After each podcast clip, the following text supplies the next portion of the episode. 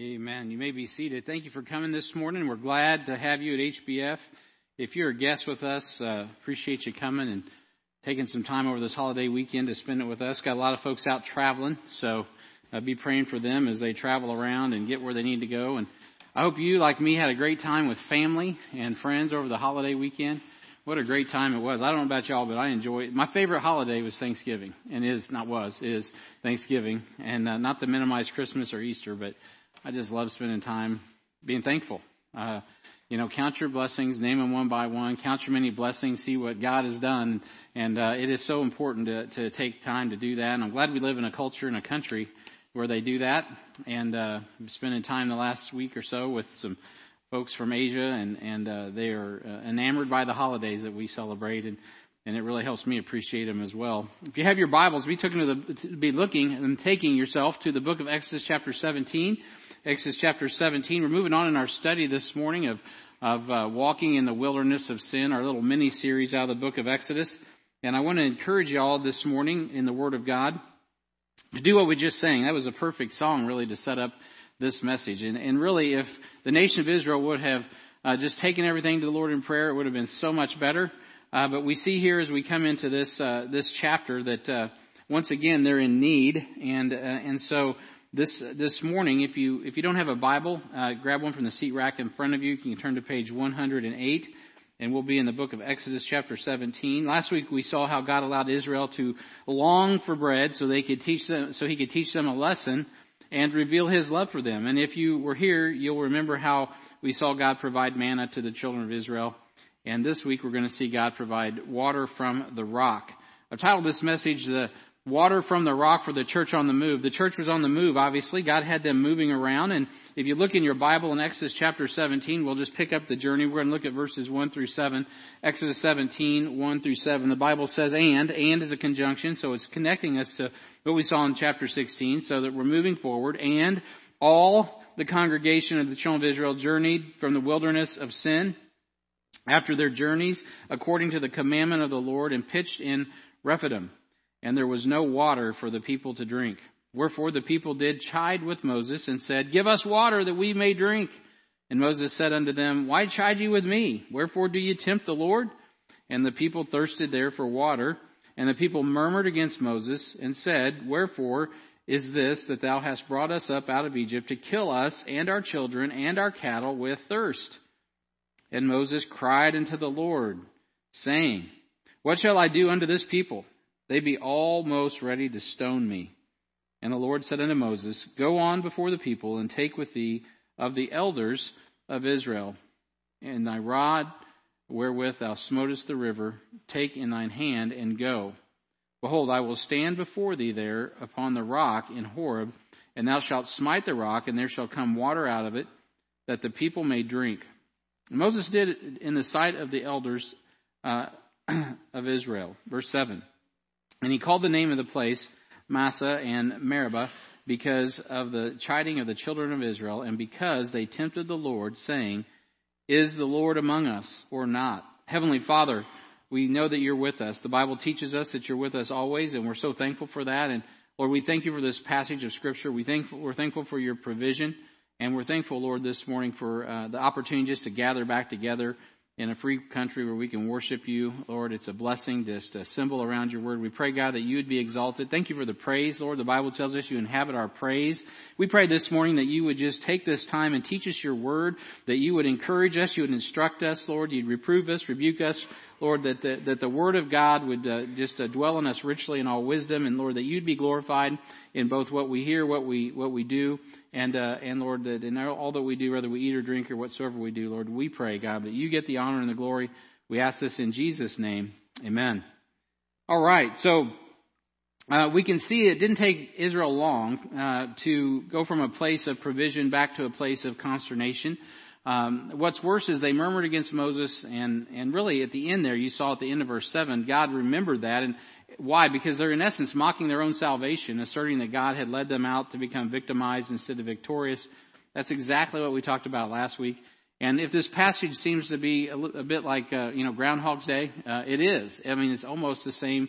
Some of the things are exactly the same as what we saw in chapter 16. So last week we also talked about Israel, how they turned their deliverance into defiance because they could not manage their, their unmet expectations. We're going to look at that once again this week. And we saw last week how the children of Israel did not uh, accuse God directly, but they instead blame Moses and, and uh, the representative of God and his authority. So, I think God's trying to show us something this morning. Uh, it's possible uh, that you and I have short memories like the children of Israel, right? It, I mean, this, this, is like repeating itself. Anybody ever feel like that? Like, man, am I ever going to learn this lesson? And oftentimes we won't unless we keep repeating. But as these lessons keep being taught to Israel, God continues to provide, and you can see His grace and mercy. For those that you know don't read the Old Testament, I mean, you really should. You see the character and the nature of God because it is so He is so gracious with His children Israel as they continue uh, to uh, kick against the prick, so to speak. They keep bucking against his will. And so we're just like that. And so let's examine what has happened. So in Exodus 15 through 16, uh, we've seen some things. In, in chapter 15, we saw the children of Israel were, were only three days from the Red Sea when the first mention of the word murmured shows up in the Bible.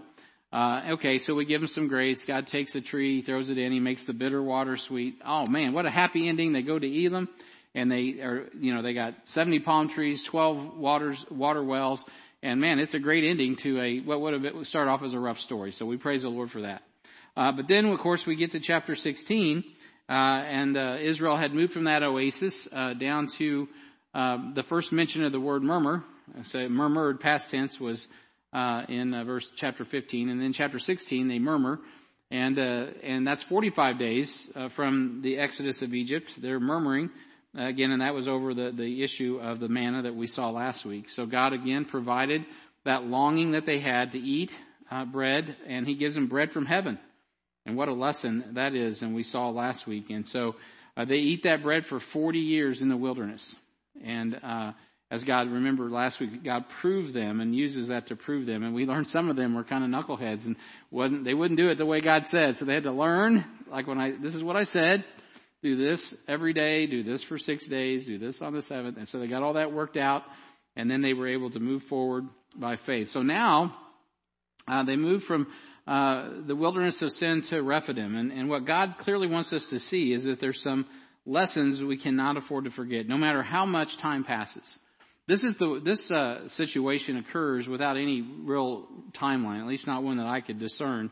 I don't think it was long into their journey, but it, it uh, it wasn't uh, it wasn't given a time. And I looked for some landmarks that would give me exact time. I couldn't find any, so I'm not going to give it a time frame because I don't know. But it was uh, in Exodus uh, 15, 23 through 27 that God made bitter water sweet and provided for them in Elim. But the church uh, was very busy since then, right? They've been moving around. They've been going and going, and uh, they've been to Elim. They've been in the wilderness of sin, and now they're coming to Rephidim and they're on the move. And it reminds me of our church a little bit. Always moving, always going. If you're around here very long, we, we got a calendar with three seasons and, and we're always planning what the next thing is. And as I was looking at this passage, I thought, man, what a good time to just do some reflection and make sure uh, we learn some lessons for a church that's on the move because God was taking Israel somewhere, right? Where was He taking them?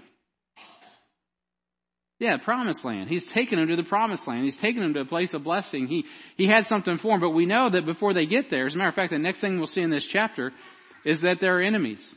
The Holy Ghost is very careful as we came out of uh, Exodus and those miracles to teach us that, that as they came out, uh, they were going to face battles. He called them an army, but they didn't look like an army. They looked like, well, they looked just like slaves that just got freed.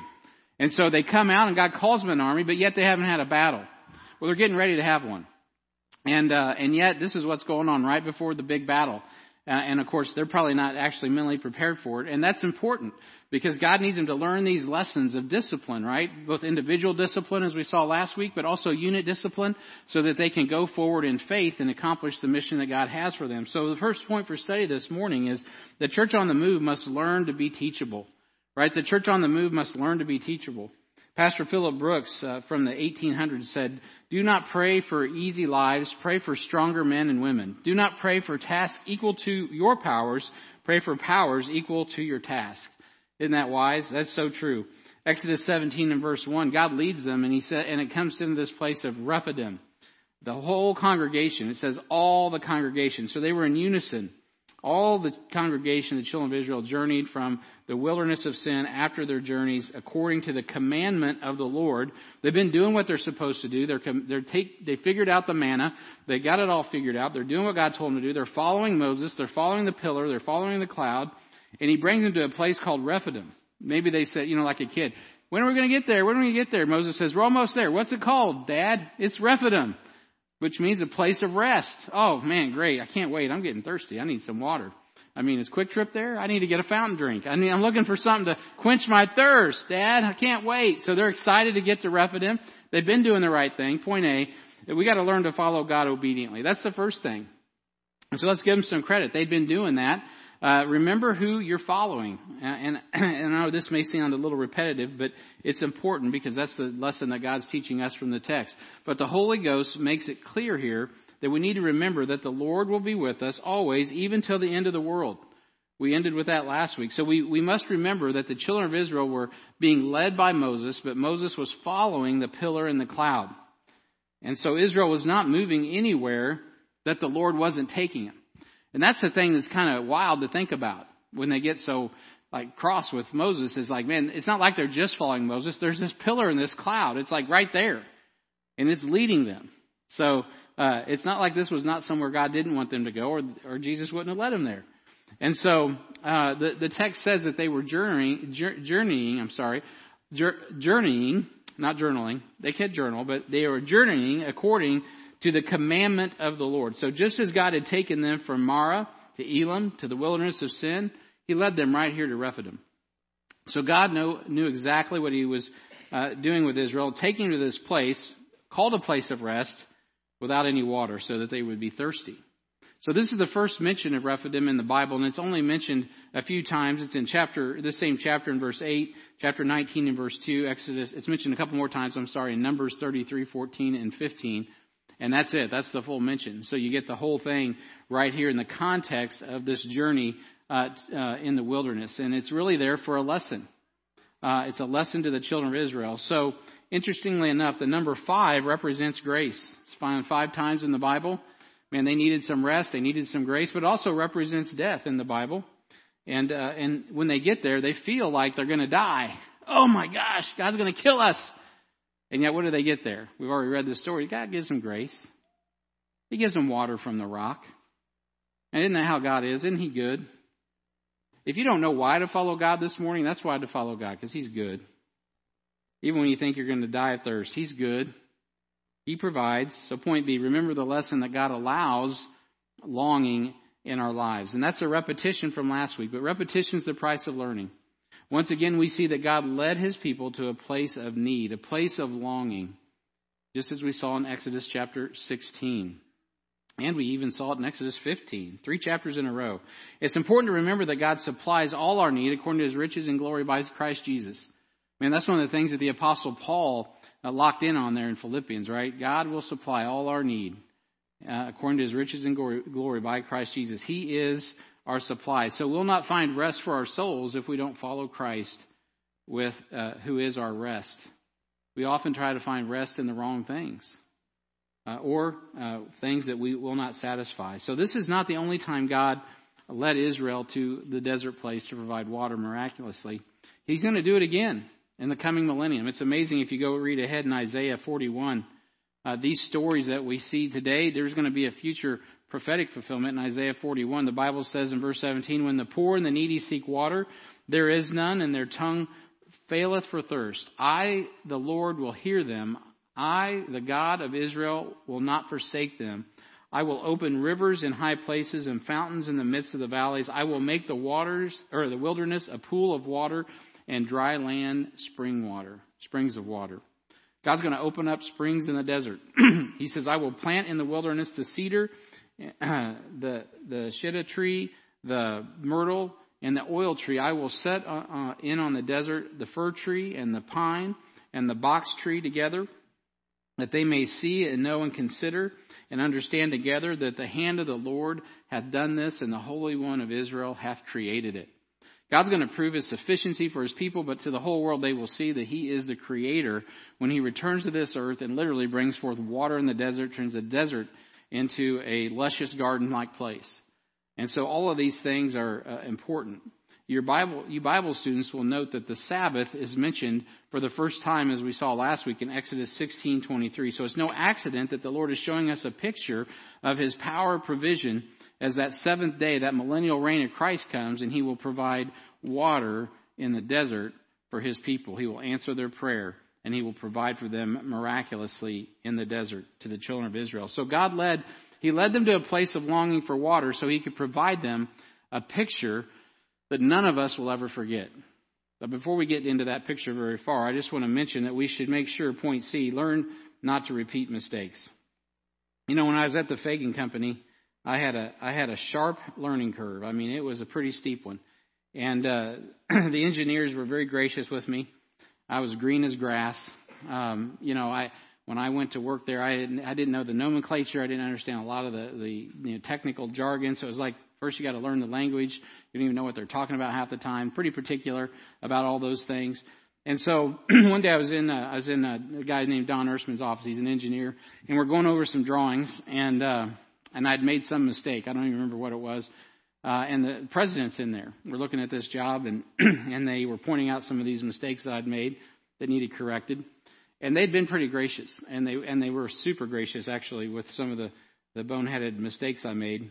And the president looked at me, and uh, with all seriousness, and he said, "Okay, Brian, it's okay to make mistakes as long as you learn from them, um, but you should only make the mistake once." and he wasn't smiling and he wasn't laughing. you know, he was being serious. He's like, you get to make a mistake once and then you learn from it and that's it. And from there on, you gotta, you know, that's it. And, uh, and I took that to heart because every mistake costs them money and time, of course. And, and there are some lessons in life, uh, that you just don't want to keep repeating.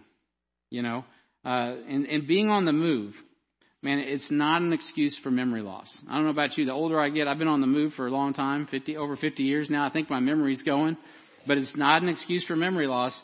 And what I mean by that is, is once again, we can't allow unmet expectations, uh, to allow us to get to a place where, where we are not, um, obeying the Lord.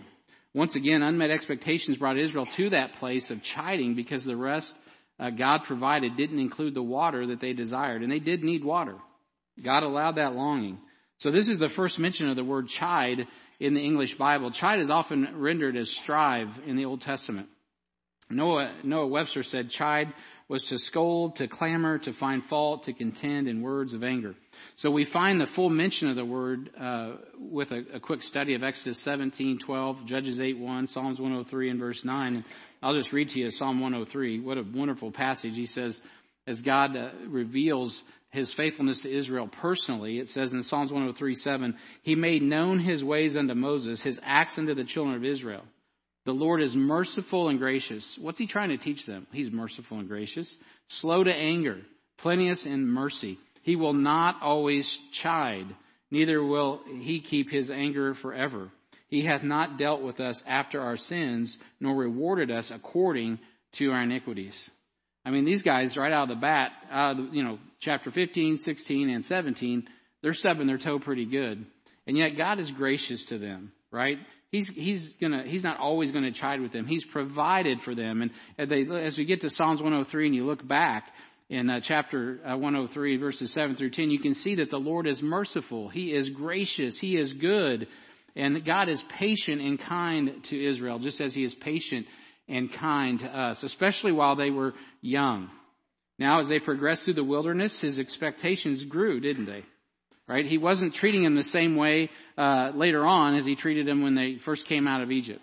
Why? Because to whom much is given, much is required. Luke chapter 12, 47 through 48. That servant that knows to do good and doesn't do it, that's sin. There's a point where to whom much is given, much is required. Like my old boss said, okay, Brian, now that you know what to do, what am I expected to do? Do it. Do it. Right? And so that was the expectation. So point D. Unmet expectations are not an excuse to question God uh, nor His provision. So uh, I'm going to go light here as we covered all of that last week, so I'm not going to repeat all that. But let's just quickly examine some of this since it's in the text. Moses asked two questions that never get answered in verse 3. The first one is, why chide with me? This is in essence a repeat of the manna uh, and of the murmuring Uh, the word chided is, uh, is added. I think it's a little more contentious, basically, I think, than it probably was even with the manna. And, uh, and he's like, why, why are you chiding? Why are you striving?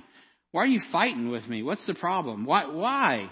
Uh, why are you tempting the Lord? Wherefore, he says, because you're fighting with me, you're fighting with God. Same thing as we saw uh, with the manna in the wilderness of sin. So notice that the children of Israel didn't take the time to reason with Moses. They go back to the same painful accusations that they cast at him in Exodus 16 and verse 3. And they're like, dude, you are a murderer. Right? So they start attacking his character. Moses, you let us out again to kill us, to kill our kids, to kill our cattle. You're nothing but a murderer. You don't love us. You don't care for us. You don't like, you know, all of that. And then, and they're all over him. So their question is framed as an accusation. They're not really asking a legitimate question. In chapter 17 and verse 3, and the people thirsted there for water, and the people murmured against Moses and said, Wherefore is this that thou hast brought us up out of Egypt to kill us and our children and our cattle with thirst? They could have just said, Hey, Moses, are we going to get watered out here? they didn't have to throw in, why did you bring us up to kill us with thirst? And so, uh, here's my summation. You're, you're really, this is what they were saying. Hey, Moses, you're really a murderer, not a deliverer. You, you brought us out of Egypt to kill us and our children and our cattle with thirst. Once again, bringing up the, Moses' past before he ever uh, left Egypt to begin with. And uh, totally negating everything that God had done in his life from the time he entered the promised land to deliver them. So here's a leadership note. If you're in leadership, or you're head of a home, which you're in leadership, or you're running your children in your house, ladies, you're in leadership. Here's something you can learn. Understand that the accuser of the brethren is relentless and ruthless. I was just talking with a young lady the other day, and uh, man, I could just tell that uh, that she didn't see herself as I did. She's beautiful. I'm thinking, why do you feel like that about yourself? Because there's something accusing you. You're, you're believing some message that's not true. Uh, you can't live in the past when God has secured your future when you really boil this text down and you really look at what God is doing with Israel in both in chapters 15, 16, and 17, he is really separating from their past.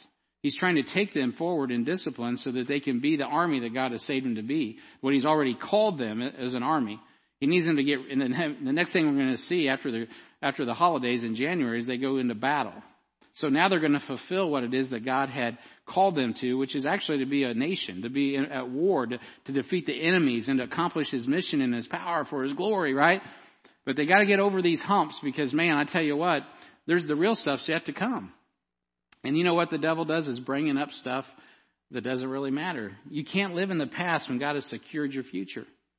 They're like, oh, did God bring us out here so he could starve us to death? No, here's some manna. Learn that I will provide. Now let's move forward and I'll bless you some more. Just like I did with the water. Okay, nope. Now we're thirsty. God brought us out here to kill. Nope, I'm going to give you water from the rock. But God deals with this a little differently. And so Israel demonstrates a, recognizable pattern of carnality that we also see in our own lives. It starts with a bad attitude. You know, even Baptists, ironically, literally, uh, have have have labeled themselves at times bad attitude Baptists, as though it's a moniker.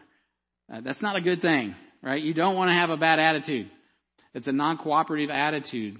And then they, then there's a silent resentment that is not expressed, which we know in the New Testament is called a root of bitterness, right? And then an irritable disposition, a quiet, low, pri- low, low profile complaint, a, a grumbling, a secret under, underground muttering, a resentment of, uh, of uh, the, a resentment that gets sounded forth a complaint that's loudly voiced, an angry voice that's complaining publicly, an angry exhortation uh, to act on their complaint, which is what the children of Israel are doing. And, and then, of course, uh, it gets to the point here where, where Moses is literally saying, these people are going to kill me, God. This isn't just complaining. They want my head. And hey, I tell you what, beloved, those things happen. It happens in churches. I've seen churches where, where good men get ran off. People want his head. If you're not uh, teachable, this is what the really the reality is. If we're not teachable, we're not usable. You got to remain teachable. And you got to know God's character is good. He didn't save you to destroy you. And man, so many of us, Amy and I were just visiting the other day about a brother that we know and, and he just has this complex that God is like heavy handed. Like he, and his dad's a good, man I know the guy's father, his dad's a good guy. I don't think his dad beat him around the house or you know, was it really overbearing? I don't know where he gets this concept of God, but it's like God is always out to get him. Maybe he's just got a guilty conscience. I don't know. But he says he's saved. I'm like, man, you need to get your, your father son relationship thing down. God is your father. He loves you. I mean, he's nobody to toy with, but he wants what's best for you. God needs Israel to grow through this because the real battles are right around the corner in verse 8. So God is a God of war, as we've seen, and, and those people uh, are there to win the war with him and for him, and God has a plan for them, but he needs them to obey him. It's impossible uh, to face impossible circumstances if you don't have security in your relationship with your Father. And some of the circumstances that they will eventually uh, face will be impossible if it were not for God. But the good news is, since we can read ahead, they get there. Amen? They get there. God's so good. And so, God wants to put them in a position of provision and victory, but they don't believe that. And we know they finally learned their lesson as, as, as they march around Jericho, right? Seven times, they blow the trumpets, the walls come down. Israel gets it down eventually. And these are lessons that they are learning so that they can get where God needs them to go. But that's 40 years out. These lessons are the first steps to learning how to be obedient as a nation, to be obedient as an army.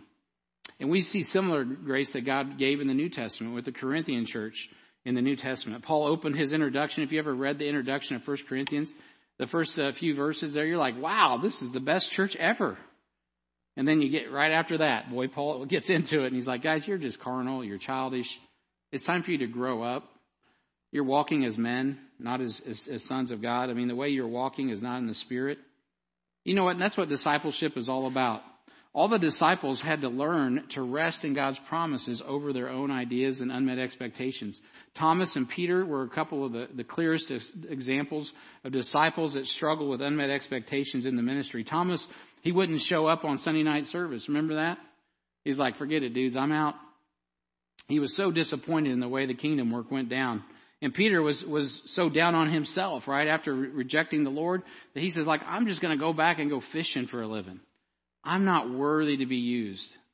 You know what? Both of those were receiving messages that were not true, were they? The next thing you know, you see Thomas sticking his hand in the Word of God, and man, he comes to life. The guy who was once willing to give his life is now back and ready to do it again, and, and history records he did that in India, down in Kerala. He gave his life, planted churches, and died as a martyr. Peter, the same way, he's out fishing and he hears the voice of Jesus. He sits down and has a meal with him. Next thing you know, man, Peter's just 50 days out, man. He's leading the church and he's got great things ahead of him, real battles to fight. But both of those men had to learn some lessons, didn't they? Beloved, unmet expectations will mess us up. No matter what you do, where you go in ministry, you will find that they will only, you'll only find rest and refreshment from, for our souls in the Lord Jesus Christ. It's got to be personal. That Jesus is your Sabbath. He is your rest. That's a New Testament principle. He is our rest. We're not looking for some other place to find rest. We're looking for a person. He is our rest. So water from the rock for the church on the move. Man, it's important that if we're going to get that rock, we got, we got to get that water. We got to be teachable. Right? We got to be willing to receive the lessons because God's going to bring that, those lessons from where? The words of God. This is the water that God gives us for our soul. Number two, the church on the move must learn to be faithful. Right? So God's not just teaching them to be teachable. He needs them to be faithful. And, and this is a great example. I'd never seen this until I was working back through this text. And uh, we see that the leaders must be faithful. Uh, in Exodus 17 and verse 4, it says, Moses cried unto the Lord saying, What shall I do unto this people? They, they be almost ready to stone me. I mean, Moses is in a place here where he really, as a leader, has no more answers. I mean, he's not, he's not going to come up with anything else to say that's going to change anything. Israel's crisis of faith has brought Moses to his own personal crisis in leadership. How can he lead Israel into battle against the Amalekites if they're having insurrection at Rephidim? I mean, that's not going to work very well. Can you imagine that? You're, you're Moses and you're like, he, his whole ministry has come to this point and it looks like an utter colossal failure. And believe me, I know how that feels. So God, godly leaders know where to find good leadership. Where's Moses going to go? Well, you know he should call Christianity Today. He should get that on the website and find out what all the other talking heads are saying. That is the last place you want to go, by the way. Uh, no. He should call all his buddies. Well, there's nobody else to call. You know, he should call Ghostbusters. He can't do that either. So, where does he go? He goes to the Lord in prayer. Amen? When you're, when, when I mean, I, I know you mom. sometimes. Dad's not home. Things are going crazy. You're pulling your hair out. You're like, oh no, where do I go? Go to Jesus. Man, that's, that's the only place you can go. You may have to go in the bathroom and lock the door for a minute, but go to Jesus, right? Go to Jesus. Because he is the, he is the place you gotta go. Pastors, same way. He is our, he's our leader, man. When you're a leader in crisis, there's only one leader to go to, and that is the Lord Jesus Christ. It is a short prayer. He says, What shall I do unto this people?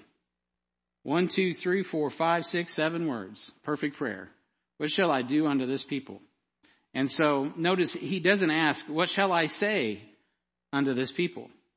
Moses knows only an act of God is going to turn this ravenous group of sheep around. I mean, these sheep have some teeth. So, point B, the leaders must be faithful in difficult and seemingly impossible circumstances. It's important because we see the next thing that God does is say, hey, uh, Moses, grab all those other elders, those other men that I need to be leaders, and I want them to follow you as you all deal with this impossible circumstance together.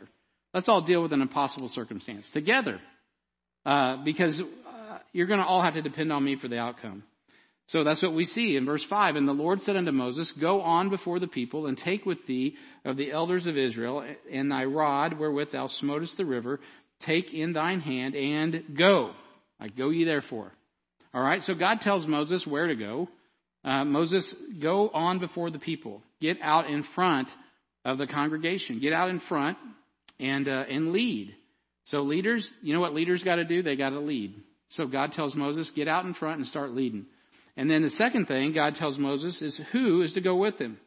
He says, take the elders of Israel with you. The elders obviously represented the leadership of Israel. They were obviously intimately aware, if not contributing to uh, some of what was going on in the camp. So he says, take those guys with you. And notice, uh, he did not ask for their participation. He didn't say, okay, elders, let's take a vote and see who wants to go. He said, look, elders, go. God said you're going. If you're an elder, you're moving. And you're moving with him. And the, the participation was demanded and expected. So if you're not willing to move with Moses at that point, uh, you're not really a leader, I suppose. So they weren't qualified. So God, God needs the leaders of Israel to experience the same lesson concerning God's power to provide in an impossible situation as he was teaching Moses. And so you notice when Jesus did his miracles, right? He did all those miracles. Who was around? His disciples. Not everybody else was always around. Sometimes he was trying to keep it on the down low. But his disciples were always watching. Why? Because it was important that his disciples understood later on when he ascended who they were following. They were following God manifest in the flesh. They'd been with him. They had a whole, they had a whole list of things they had seen him do. And man, they would draw on that experience because they had followed Jesus and seen his power work in people's lives. So God needs the leaders of Israel to experience that power. The leaders are also, they represent God's unified authority of the congregation. The congregation needed to see the, the leadership uh, in, a, uh, in a unison. They needed to see a, a combined Boy, wouldn't it be nice if we had a nation with leadership in unison? at least around something righteous anyway. That's why we're not in unison. But anyway, I won't go there. This isn't a political speech. Let's just talk about God's people. Uh, so God tells Moses what to take with him. Of course, he says, take the rod wherewith thou smotest the river. We're all familiar with that rod and how famous it is. Take it in, in thine hand, right? Just like he told him in Exodus 4 2. What's in your hand, shepherd man? It's time to herd some sheep. Let's go. Let's herd some sheep together, Moses. And let's, just like we did on the backside of the desert. This isn't much different. Just do what I tell you to do. And now he's asking him, um, what's in your hand, Moses? Grab that rod, take it with you. And, uh, and so Moses had enough personal experience with God and the rod to know God's going to use it. There's not actually any indication here that Moses is, is at all concerned about God's ability to provide. Isn't that awesome? What a good leader. Man, God had, gave him peace that passes understanding. Beloved, that's where we get our peace. That's where we get our rest is from Jesus. He gives us a peace that passes understanding. Beloved, the rod is what we have right here in this, this book. This is our Bible. This is the rod of correction. This is the staff that we have. It gives us a peace that passes understanding in impossible circumstances. And we just follow Him and we use it. It represents the authority that we need. When God is going to do a miracle in our lives, in the lives of the church, He's going to come through, it's going to come through this book. It's going to come through the power of God's Word. And God reiterates Moses' need to go. The last thing He says there is like, go. He says, okay, go and do this, this, and this, and then go. Make sure you do what I've told you to do. Take the rod in your hand and go. The time to pray is ended. The time to execute has begun. So God's plan has begun. So go, uh, be, uh, go ye therefore and teach all nations. You don't have to pray about some things. We have a team this week in, in Oaxaca. Hallelujah. Last week we were celebrating, last Sunday, we celebrated the team that traveled to Monmouth. I mean, isn't that exciting? The church is on the go. That's what we're talking about. The church is on the go. We're celebrating going here. We're celebrating going there. We're praying over the people that are out doing the mission of God and, and obeying the command of God. What an exciting thing it is to be in God's will and go. But you got to do it, obviously, with God's authority, with His Word. Hallelujah to you, man. It's exciting. They go where God calls them to go. So, point C, faithful intercession occurs in faithful churches. Prayer is so important. Faithful leaders intercede for God's people so they can receive God's provision.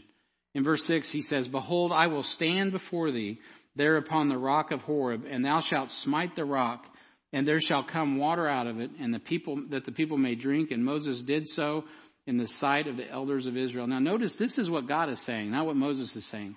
He's already said his seven word prayer. And God, look what God gives him back. God gives him a whole sentence. God gives back more than, than, than, than uh, in words, more volume and more, more substance. And that is how it goes, guys. Sometimes it's just a short prayer. God help! And man, God reaches down and saves you and pulls you out of that ocean, man. He delivers you. And He saves your life. And He takes you somewhere. Man, he said, Moses is saying, God, I don't know what to do to this people. God says, well, let me tell you what to do, Moses. Do this, do this, do this, do this. And now, look at this. I'm going to stand before thee upon the rock in Horeb. Now notice the position of Moses and God. Moses is commanded to get in front of the people, but yet God gets in front of Moses. Moses stands in, uh, uh, uh, God stands in front of Moses, and we know that Moses is standing in front of the leaders because that's what he's been called to do. You know what I did notice too as I was studying this is nothing's really mentioned about the congregation. I don't know who was there and who wasn't. There were probably some people there that were curious. There were probably some people that were still mad ready to go back to Egypt, right? We don't know. None of those details are given, but it didn't really matter. What mattered is that God was there, Moses was there, the leaders were there, and everybody that was willing to follow was there. And God was going to do something big. Moses stands there as God is, is standing there before him. Uh, it says there in verse 6. The elders were witnesses to the people of God as they saw how God interceded for the nation, for their thirst, for everything. It was an incredible thing that God did for the nation of Israel. He led them there. He, he gave them that thirst so that they could see His provision.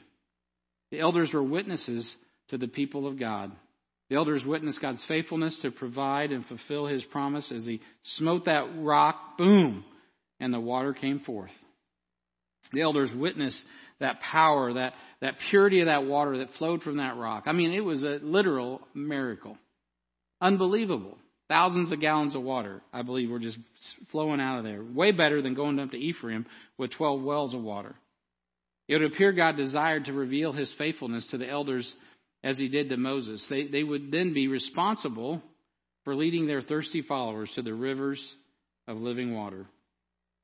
So, it would be the elders' job to attest of God's powerful provision in those who wavered in their faith. So here's the practical application today. Not just to the pastors, which is obvious, but to all of us in any leadership capacity. You know what? We got we can only attest to the things that we've experienced. And I can attest to you this morning that the only water that you need to really drink from that's going to satisfy your soul is the water that flows from the rock. The rock of the Lord Jesus Christ, the rock of His Word. That's really all we have to give folks is the water of God's Word. So we must learn the lesson that God pictured on Mount Horeb. In Exodus 17 and verse 6, we just read it, but it's actually mentioned again in, in 1 Corinthians 10.4. Paul clarifies what this is, what this is all about. He says in 1 Corinthians 10.4 that they all drank of the same spiritual drink, and they drank of that spiritual rock that followed them, and that rock was Christ. That rock was just a picture of Jesus Christ, who is the rock of our salvation. And of course, uh, the Bible goes on. Peter speaks of rocks. He says, "Ye have also, ye are also lively stones. You're like a rock. You're built uh, of a spiritual house, a holy priesthood to offer spiritual sacrifices acceptable to God by Jesus Christ. Wherefore also it is, it is contained in the scripture, Behold, I lay in Zion a cornerstone, the chief cornerstone, I'm sorry, elect, precious, and he that believeth on him shall not be confounded. He's a rock. Right? We believe upon him. In verse 8 of that same passage, he says, A stone of stumbling and a rock of offense unto them which stumble at the word, being disobedient, whereunto also they were appointed. Some people stumble over the rock, and some people get satisfied from the rock. It all depends on your disposition, doesn't it? Man, how many can remember the day when you take the water from the rock, man? You called upon the name of the Lord to be saved. It's a beautiful thing. Paul and Peter were just identifying Jesus like Moses did. In Deuteronomy 32, Moses calls him the rock in verse 30. How should one chase a thousand and put 10,000 to flight except their rock had sold them and the Lord had shut them up? For their rock is not as our rock, even our enemies themselves being judges. He's saying, man, we got such a rock in Jesus Christ. He is our sufficiency. The Holy Spirit makes sure the personal pronoun is used so we cannot miss who Moses is referring to. Jesus' name is the rock. Uh, not so Dwayne Johnson, man. Sorry, Dwayne, you're out of luck. That name was taken. Moses is is, is uh, obviously also a picture of the law, which is our schoolmaster. And what does it do? It leads us unto Christ. So Moses, he takes the children of Israel, he takes actually the leadership of the children of Israel, and he brings them up to this mount. And who's he bringing them to? Well, Jesus already said, I'm going to stand before you. And they're right there with the rock. Just a picture of how the law leads us to Christ. Leads us to Christ. That's where you're going to get your satisfaction. That's where we get our satisfaction. We get it through Christ, who is our rock. And I want to mention this, that he was only smitten and was only to smite that rock how many times? Once. That's right. One time. In Romans 6.10, the Bible says, For in that he died, he died once uh, unto sin once, but in that he liveth, he liveth unto God. Hebrews 9.28 says, So Christ was once offered to bear the sins of many. Unto them that look for him shall he appear the second time without sin unto salvation. So God is no respecter of persons. Leaders, right? When you mess up his picture, you mess up your inheritance in Numbers chapter 20, and I think I got time. Let's go look at that real quick. Numbers chapter 20. I didn't I didn't put it in uh, the slides today, and they may have it though.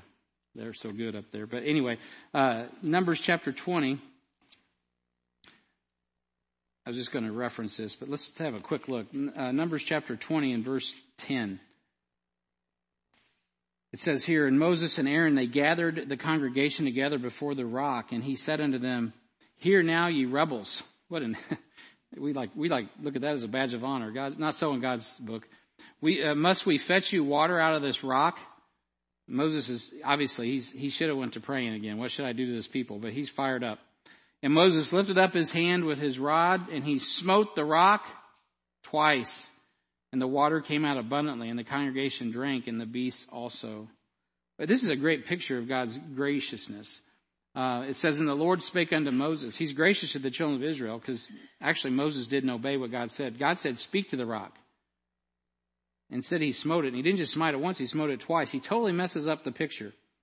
And the Lord spoke unto Moses and Aaron, Because ye believe me not, right? Unbelief. Uh, to sanctify me in the eyes of the children of Israel. Therefore, ye shall not bring this congregation into the land which I give them. I mean, they've been working 40 years for this, and this is at the, this is at the finish line. This is, is the water of Meribah. Oh, we're getting ready to talk about that. Because the children of Israel strove with the Lord, and he was sanctified in them. So here we see that Moses lost an opportunity to enter the promised land because he let his emotions get a hold of him. And he smote the rock twice, messing up that picture that God says, hey, listen, Jesus is only going to die once for sin. One time. And so, when Moses was told to speak to the rock, the children of Israel uh, didn't get to see that because Moses messed up the picture. And so it messed up Moses' inheritance. But I want to share this with you before we move to our last point. In 1 Corinthians 1 2, the Bible says, Under the church of God which is at Corinth, to them that are sanctified in Christ Jesus, called to be saints, with all that in every place call upon the name of Jesus Christ our Lord, both theirs and ours. You know, those that are saints, you know how we become saints? By calling upon the name of the Lord. We speak to the rock, and the rock hears our prayer and he answers us. In, in John 7:38, the Bible says, "He that believeth on me, as the Scripture saith, out of his belly shall flow rivers of living water. Beloved, when we get saved, the Holy Ghost comes in us. That rock that followed them, the Bible says, was, was Christ. That rock takes up residence in our lives. And you know what? That is from, that's where the water comes from. It comes from Him, from His Word. And so it's important that we respect and we honor those pictures that God gives us because water from the rock for the church on the move, man, that, that means we got to be teachable and we got to be faithful. Moses was a good man, a faithful man, but you know what? He messed it up there at the end and it cost him big. We got to be faithful to this word. And he first he he didn't have the same experience at the same location. It wasn't Groundhog Day for him, as he lost his cool and it messed up his inheritance. So point three, let's finish up. The church on the move must learn to be dependable. The last thing we see in our text in verse seven, as we wrap this up in uh, seventeen seven, is it says, uh, and and, and he called the name of the place Massah and Meribah because of the chiding of the children of Israel and because they tempted the Lord, saying, Is the Lord among us or not? And so we see this is a place, it's a difficult place for the children of Israel. It's a difficult place for Moses. And you know what? It's a time to grow because Amalek is on the way. God needed to teach them lessons because they were getting ready to fight the Amalekites. And you know what? As good as Moses was, Joshua was better. As good as Moses was, Joshua was better. Moses is great. I mean, he leads us to Christ. But Christ is better than Moses. You see the picture? Moses is awesome, but you know what? He's not the wa- he's not the rock and he's not the water. He just leads you there.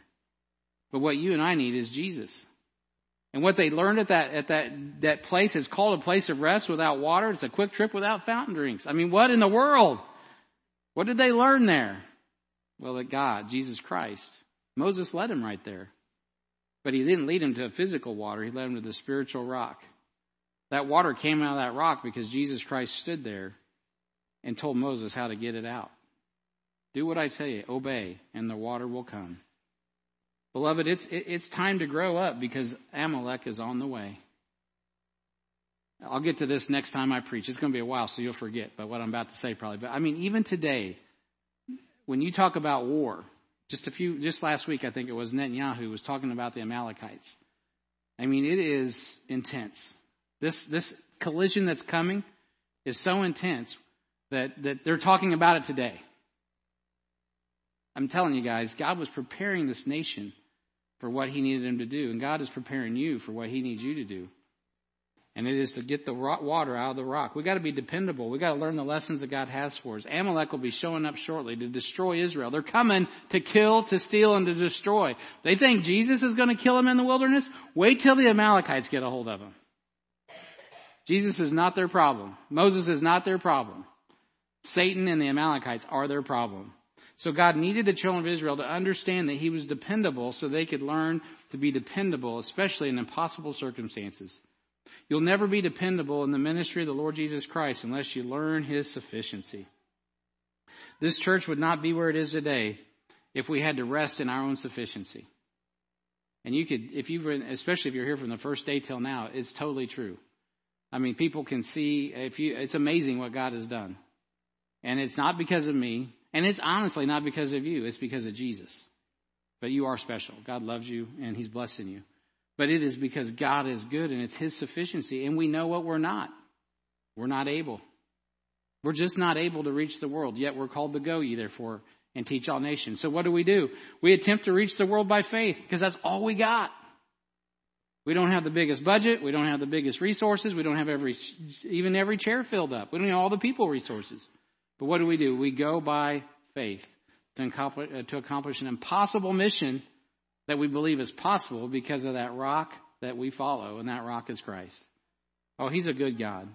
Your life, your family, your ministry will not be dependable if you don't learn to rest in His sufficiency. When you boil their questions and their accusations down, the children of Israel were questioning God's dependability. It wasn't really Moses. They were saying, did you lead us out here to kill us? Did you, is God sending us out here to kill us in the wilderness? Are we losing our salvation? And of course, the answer is no. They didn't believe they were really saved to be delivered to the promised land because their circumstances told them at the moment they were going to die. You know, men like, I think I was thinking about that concept. And I, and I, am not saying I've got that faith that I need either. I'm like, I'm still learning and growing. But I was thinking about men like William Tyndale, you know, tied to a stake. He's getting ready to burn at the stake. His last words are, open the King of England's eyes, you know, and you could go down through the annals, even recent history. Um, you know, people are dying for their faith in India right now. I mean, so this is not just history past, but this is an example. And think about how these, especially men like Tyndale, they go through all of that. There wasn't, there's no indication that he was going, well, maybe I made a wrong turn. I should have never translated that Bible into English. You know, he is focused. There's nothing, there's no other way to go. I am going here. And even when it looks like this is an utter failure, beloved, we got the words of God because he knew that God would deliver in impossible circumstances, even if he died. And he did. And we have the words of God. Because even our life is not what we're here for. We're here to serve God. It's eternal in the heavens. Israel failed the assignment, but eventually passed the test. I want to leave you with some good news because it's kind of get depressing. You're like three three times in a row, man. These people are messing up. But in verse seven, there he he reminds them. He says, "Hey, this place is Massah. It's Meribah. We saw numbers. He brings it up again with with the failing of of uh, Moses. But Israel is forever recorded as failing the test in the wilderness. Yet God graciously uses them to do one of the most incredible things in the Bible, and that is get in the promised land. But he also uses their mistakes with the he uses their murmuring, I should say, with the manna and with the in the water back in in uh, um, with the when they came out three days journey, and then here with the water at uh, Rephidim. And he uses these mistakes and these difficulties to magnify his mercy and his grace, just like Psalms 103 says. Man, we serve a merciful God. He's a good God. And He uses even their failings for His glory. The Bible even tells us that in Romans that, man, if you think, think of what God has done with Israel's failings, what's He going to do when they get restored? It's going to be incredible. It's a place of dispute, of trial, of strife and quarreling. But you know what? That's not the first time. There was a time when heaven was perfect and Lucifer was cast down. And what was perfect became corrupted in Ezekiel 28:13. The garden before the fall of Adam was perfect in Genesis chapter 2, but in Genesis chapter 3 it got all corrupted. The garden of Gethsemane, man, it was a place of rest, yet we find Jesus sweating drops of blood while the disciples slept through his intense battle with the forces of darkness. Beloved, there are big battles that happen around over the place of rest and the place of peace. And it's only the person of peace, the Lord Jesus Christ, that wins the battle. Jesus sweat drops of blood in a, in a place of rest in Gethsemane. He wasn't resting, his disciples were sleeping.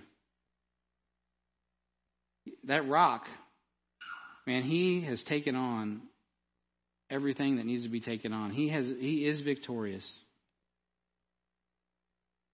And he's the one that said, I thirst. And they gave him vinegar. Unfortunately, the church can be a place of strife at times. It's not intended to be. It's intended to be a place of peace. But we're just like the children of Israel at times, aren't we? So Paul said to the Philippians in chapter 1 and verse 15, he says, Some indeed preach Christ, even of envy and strife. Strife is the same word as chide. And also, some also of goodwill. You're going to get a little both. It's not different than it was in the Garden of Eden. It wasn't different than it was when Lucifer fell. There's a battle. But he says in Philippians 2 3, let nothing be done through strife or vainglory, but in lowliness of mind let each esteem other better than themselves. You know what? God gives us a prescription. Uh, and it's right there in Philippians 2 3. There shouldn't be strife or vainglory in the church. It's a decision. And then we have to make a decision to be like that rock that they followed. And that rock is Christ. That is the same rock that we follow. Jesus, the rock of our salvation, makes the difference between goodwill and peace and strife and vainglory. And when we learn that lesson, because we're teachable, uh, we're faithful, God will make us dependable, and God will get the glory. So rest in the Lord. Don't wrestle with the Lord. A place of rest is, is called Rephidim because uh, it's it, that place was known. It was, but now um, that place that he took them was Re, uh, Rephidim, I should say, Rephidim, and it was meant to be a place of rest, but it was turned into a place of wrestling. Was that God's fault? No, but He used that as a lesson to teach them that even when God brings you to a place of rest and it seems like there's no rest, where do we got to go?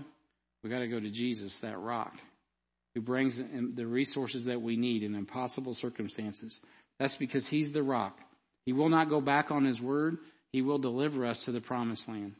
Today, maybe you're in a trial of faith and you're struggling to be teachable, faithful, dependable. It may seem like you're in an impossible circumstance, yet that's exactly where God has led you so you can believe upon the Lord Jesus Christ and you can have rivers of living water flow from your belly because you believe on Jesus Christ, who is that rock that we've been talking about all morning. Let's pray. Heavenly Father, as we conclude this time, I pray that there's someone under the sound of my voice that doesn't know you as Lord and Savior, that today would be the day of their salvation, that they would experience what it is to believe upon a person that is so powerful that in impossible circumstances he can deliver eternal life. He can deliver water from that rock. Lord, we thank you so much for the picture that you've given us, how Jesus Christ is our supply. He is the water of living, uh, of, uh, he is the living water. He is the water of eternal life, just like he talked to the woman at the well. Lord, we pray, God, this morning, if there's anyone in the sound of my voice that doesn't know you as Lord and Savior, that today would be the day of their salvation. If you'd stand with me in an attitude of prayer, Heavenly Father, as we continue in prayer, I pray, Lord, if there's anyone under the sound of my voice that's not saved, that today would be the day of salvation. I just want to offer you a chance right now. If you're here this morning um, and you're you're not saved and you want to be, man, today is a great day to get saved. What a good way, what a good way to wrap up a Thanksgiving holiday weekend and and uh, get ready for what's coming at Christmas and next year. Anybody say, Brian, that's me. I need to be saved. I don't have the water, living water. I need the living water. That's why we're here this morning. Amen. Everybody saved, ready to go? All right. Well, praise the Lord. Continue to follow God. If you're in impossible circumstances, maybe you just need some prayer this morning. Amen. Anybody else? Amen. Several of us. Yeah, man. Man, guys, let's pray for each other. We're all here. We're, we're thirsty. Maybe there's some thirsty souls. And we need the water from the rock. I pray that God gives you that in a tangible way today. I mean, like you just know, like you know, like just flowing out of a out of a fountain full of grace and truth. Heavenly Father, I pray for those with hands in the air. Lord, several. They feel like they're in impossible circumstances. They got difficulties. Uh, Lord, things that just seem like, wow, what's the next step? Lord, uh, we need you. Lord, we need you. Every hour we need you. Lord, help us to remember that, not to, that we can't really get everything. There's time for action for sure, but at the end of the day, we got to follow you. And as we follow you, Lord, you, you, you, you bless us as we obey, as we're teachable, as we're faithful. Lord, we know that you're dependable. You're the one that brought the water from the rock. You're the one that told Moses how to, how to smite the rock one time. You're the one that gave him the instructions on how to get that done. He didn't know what to do. All he said is, What should I do, Lord? Oh, Heavenly Father, I pray, God, that you would give the instruction set to each of these that have their hands raised, that Lord, that you would tell them what to do and I know it includes go. Go ye therefore and teach all nations. Lord, I pray, God, that our lives would be wrapped around the Word of God and the Word of God would be wrapped around us, Lord, that would be so intertwined that we can't tell one from the other. Let the Word of Christ dwell in us richly. Lord, I pray, God, that you supply water to the soul. Lord, thank you for this great day. Thank you for your Word. Thank you for the truth of it. I pray a blessing on the reading and the hearing of your Word, and we ask this in Jesus' name. Amen. Amen. You may be seated. Thank you for coming this morning. I left off a verse. Look up Deuteronomy 3, 2, 4. We're not going to do that right now. But uh, at any rate, it's a good one. Um, uh, so here, we're going to take up the offering here in just a minute. And uh, as we're getting ready to do that, um, I just want to, uh, before we pray, I just want to mention Pastor Rajan made it back to Nepal this week. Um, he has a need for his orphanage. And uh, I just, he asked that I asked that you pray about that. It's uh, he needs one hundred thousand dollars to. He's got to build new orphanages in Nepal uh, that meet the criteria of the uh, government of uh, Nepal and Kathmandu to house his uh, orphans. So that was uh, one of the prayer requests. we didn't have a chance to get him in front of you uh last week because mayor the mayor was here and we were doing all of those things. So uh just kind of want to put that out for you and uh let you know about that prayer request. So be, that's a big lift. Uh, for them, and uh, God has provided for them miraculously in the past, and that's an example of an impossible, something that seems impossible. So just pray for our brother and pray that God can give him uh, what he needs. All right, so let's go ahead and ask a blessing on the offering, and then we'll wrap up with a few announcements and be dismissed. Heavenly Father, we thank you for this opportunity to come together. Pray a blessing on the reading, the hearing, and the living of your word. As you tell us to go, go ye therefore and teach all nations, Lord. We know Lord, that you want to do the impossible, and that's take uh, dead people and bring them to life, quicken their souls with the gospel of the Lord Jesus Christ. Thank you for all the interactions that we have had this week with uh, many of our loved ones, uh, maybe some folks that don't know Jesus as Lord and Savior. Lord, we pray that the seeds that have been planted, the conversations that have been had, Lord, would bring forth fruit, much fruit, and fruit that remains. We look forward, Lord, to what you have for us uh, coming up in this Christmas season, and we, as we give back to you today, we're reminded of Jesus Christ, the rock uh, that was smote for our sin, Lord, that gave gives us the water of living, or the living waters, the water of eternal life. Thank you for uh, giving your Son for us, and as we give back to you today, we pray that you bless it, that you multiply it, that you use it for your honor and glory. We thank you and we praise you, and we ask this in Jesus' name. Amen.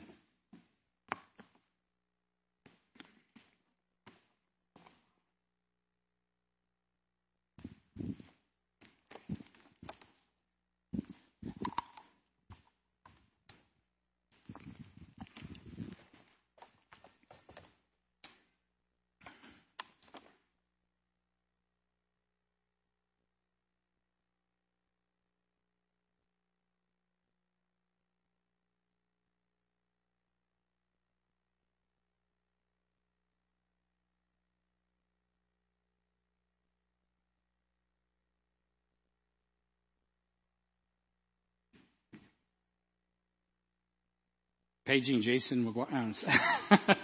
so I guess uh, I'm going to do the announcement. So I don't have anything in front of me, so I'll go off the top of my head. Um, thank you for coming. Uh,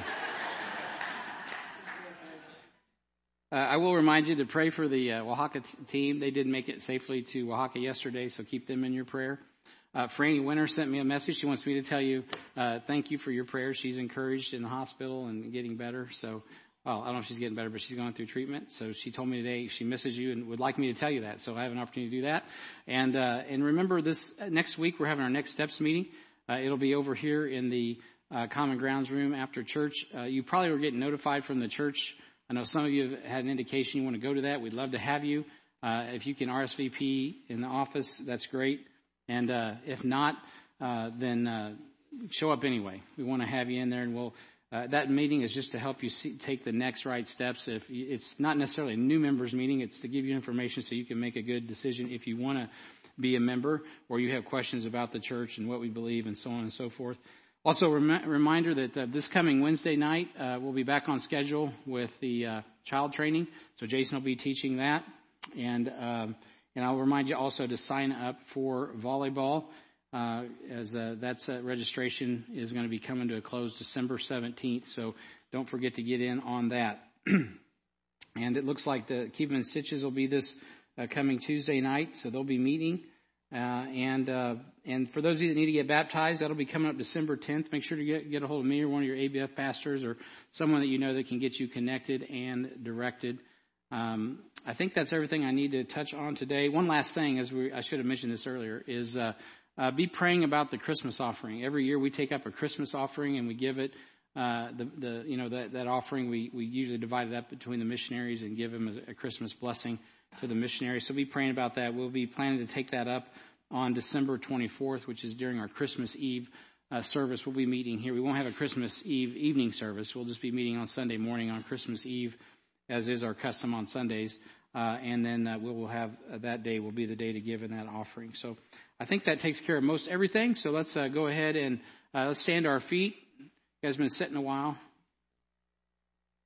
It's that turkey, man. I tell you what, too much. So I was telling Pastor Pradeep, I said this is a great holiday that we observe, but it is on the verge of gluttony. I'm just telling, I'm just warning you up front. So. So pace yourself. All right, so let's pray and we'll be dismissed. Heavenly Father, thank you so much for your, this time to be together as a church. Uh, Lord, we love you. We thank you for, for loving us. We pray a blessing uh, on your on your word as it goes forth in our lives.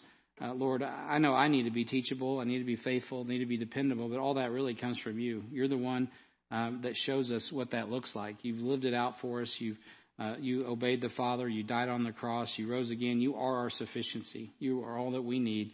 And Lord, help, thank you for that. Thank you for the gift of eternal life. Thank you for giving us your word that just flows with water that overflows. Our cup runneth over, as it says in Psalm 23. And we're just thankful for that. We're thankful for a, a season of thanksgiving. And Lord, we're thankful, Lord, that you have uh, fitly joined and framed us together as a, as a unit so we can all move together, uh, not, not in murmuring, uh, but in mission. Lord, thank you for giving us a mission to go ye therefore and teach all nations. We thank you and we praise you for your word that's truth. I pray, God, as your folks go out today, that you bless them, that you keep them safe on the roads and in the cold weather. And Lord, that in all that we do, whether we eat or drink, Lord, that you get the honor and the glory. We ask this in Jesus' name. Amen.